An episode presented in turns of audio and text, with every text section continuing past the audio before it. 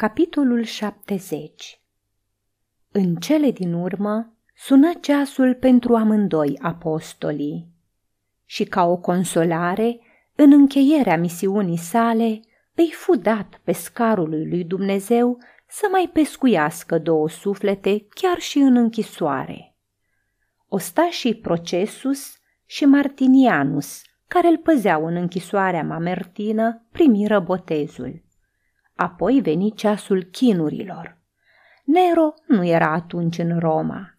Sentința fu dată de Helius și Politetes, doi liberți cărora împăratul le încredințase conducerea Romei în absența sa. Apostolul bătrân fu mai întâi supus biciuirii prevăzute de lege, iar a doua zi fu scos în afara zidurilor orașului spre dealurile Vaticanului, unde urma să primească moartea pe cruce la care fusese condamnat. Ostașii fură uimiți de mulțimea ce se adunase în fața închisorii. După părerea lor, moartea unui om simplu și pe deasupra străin nu avea de ce să trezească atâta interes. Ei nu știau că nu-i un convoi de curioși, ci de credincioși doritori să-l conducă la locul de tortură pe Marele Apostol. După amiază se deschiseră în sfârșit porțile închisorii și Petru apăru în mijlocul unui detașament de pretorieni. Soarele coborâse puțin spre Ostia, ziua era liniștită și senină. Ținând cont de vârsta înaintată a lui Petru, nu-l obligară să-și poarte crucea, căci credeau că n-are să poată nici să o ridice și nu i se puse nici furca în gât să nu-i împiedice mersul. Înainta încet și credincioșii îl puteau vedea mai bine. În clipa când, printre căștile de fier ale soldaților, apăru capul său alb, plânsul se răspândi în mulțime, însă conteni aproape imediat, căci fața bătrânului exprima seninătate și bucurie. Și înțeleseră cu toții că nu e o victimă dusă la pieire, ci un învingător în trecerea triumfală. Așa era. Pescarul, de obicei umil și dus de spate, umblea acum drept, mai înalt decât soldații, plin de demnitate. Niciodată nu văzuseră atâta maestate în ținuta lui. Părea că un monarh înaintează înconjurat de popor și ostași. Din toate părțile se auzeau voci. Iată, Petru pleacă la Domnul! Parcă ar fi uitat cu toții că l-așteaptă chinurile și moartea. Mergeau într-o reculegere solemnă, însă calmi, simțind că de la moartea de pe Golgota până acum nu se petrecuse nimic atât de important, că așa cum moartea lui Hristos a răscumpărat lumea întreagă, tot așa moartea lui Petru urmează să răscumpere orașul acesta. Pe drum, trecătorii se opreau mirați la vederea acestui bătrân, iar credincioșii, punându-le mâna pe umeri, le spuneau cu voci calme – Iată cum moare un om drept care l-a cunoscut pe Hristos și a răspândit iubirea în lume. Ei cădeau pe gânduri, apoi se îndepărtau zicându-și, Într-adevăr, acest om nu poate fi nedrept. Zgomotele străzii se potoliseră. Convoiul înainta încet printre casele proaspăt ridicate, printre coloanele albe ale templelor, deasupra cărora se întindea cerul adânc, liniștit, azuriu. Mergeau în tăcere. Doar când și când se auzea zângănitul armurii soldaților sau șoapte de rugăciune. Petru le asculta și fața îi se lumina de bucurie. Privirea lui abia putea cuprinde pe miile de credincioși. Simțea că și împlinise opera. Știa că adevărul pe care îl propovăduise toată viața se va revărsa peste lume ca un val și că nimic nu va mai putea să-l oprească. Gândind astfel, ridică ochii în sus și spuse, Doamne, Mi-ai poruncit să cuceresc cetatea care stăpânește lumea. Iată, am cucerit-o. Mi-ai poruncit să întemeiez aici capitala ta. Am întemeiat-o, Doamne. Acesta e orașul tău, iar eu vin la tine, căci sunt tare ostenit.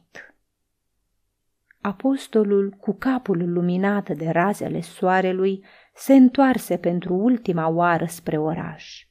Departe, în vale, se vedea Tibrul strălucind. Pe malul celălalt, câmpul lui Marte și mausoleul lui August, în apropierea căruia Nero tocmai începuse să ridice niște terme uriașe.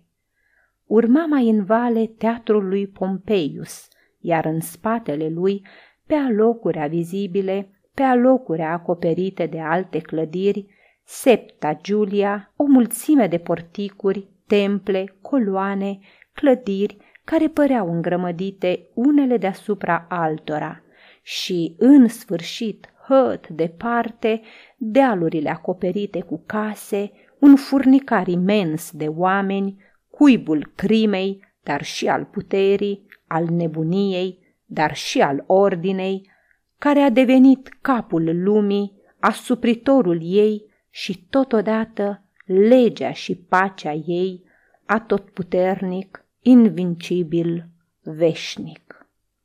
Soarele s-apropia de orizont, devenise mare și roșu, jumătatea de apus a cerului ardea. Soldații se apropiară de Petru ca să-l dezbrace, însă el, chinuindu-se, se îndreptă deodată și ridică în sus mâna dreaptă. Călăii se opriră, parcă intimidați de atitudinea lui. Credincioșii așteptau cu răsuflarea oprită, închipuindu-și că vrea să țină o cuvântare. Se lăsă o liniște netulburată de nimic, iar el, stând pe o ridicătură, începu să facă cu dreapta semnul crucii, dând binecuvântare în ceasul morții. Urbi et orb!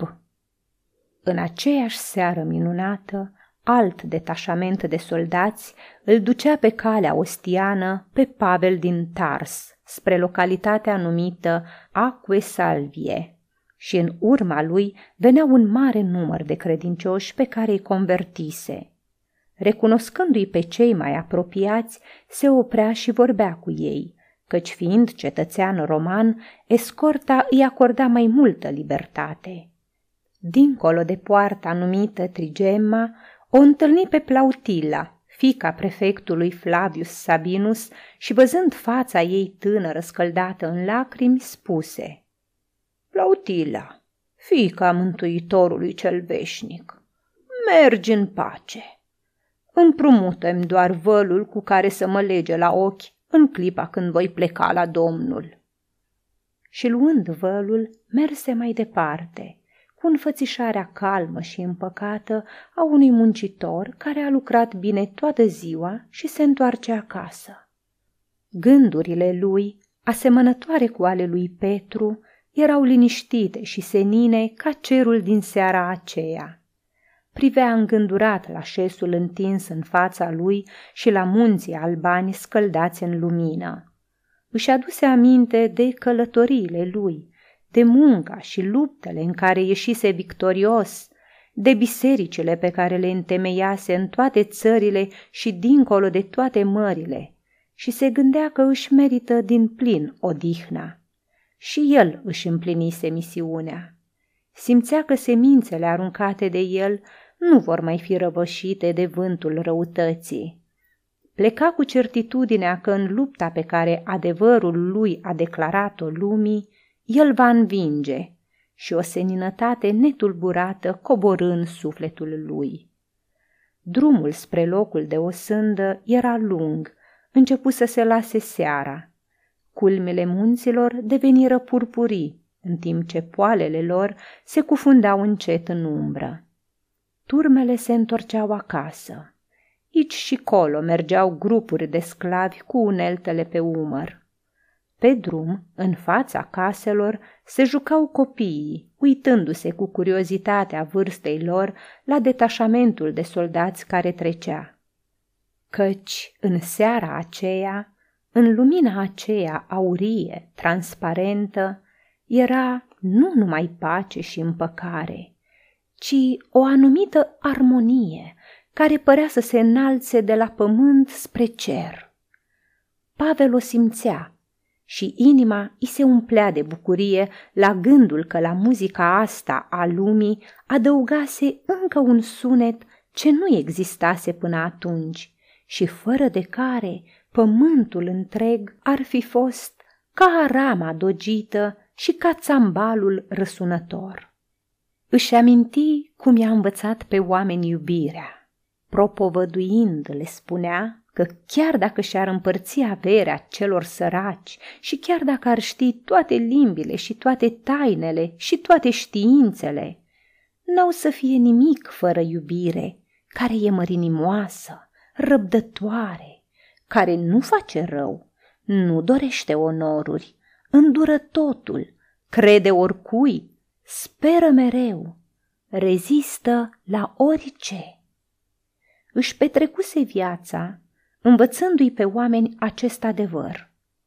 Acum se întreba în gândui, ce forță poate fi asemenea acesteia și cine o va învinge?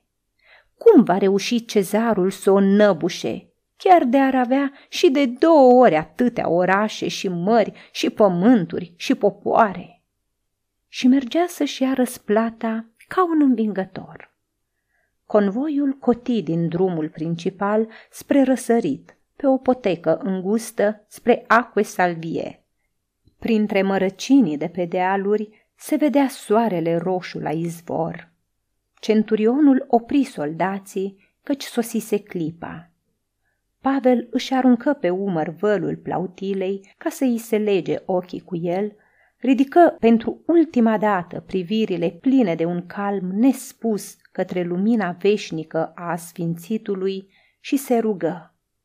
Da, sosise clipa, dar el vedea înaintei un drum larg, crepuscular, ducând spre cer și în gând își spunea aceleași cuvinte pe care le scrisese mai înainte, cu sentimentul misiunii împlinite și al apropiatului sfârșit.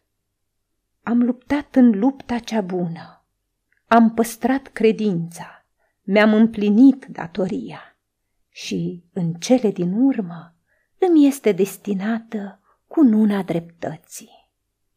Aceasta este o înregistrare Cărțiaudio.eu. Toate înregistrările Cărțiaudio.eu sunt din domeniul public. Pentru mai multe informații sau dacă dorești să devii voluntar, vizitează www.cărțiaudio.eu.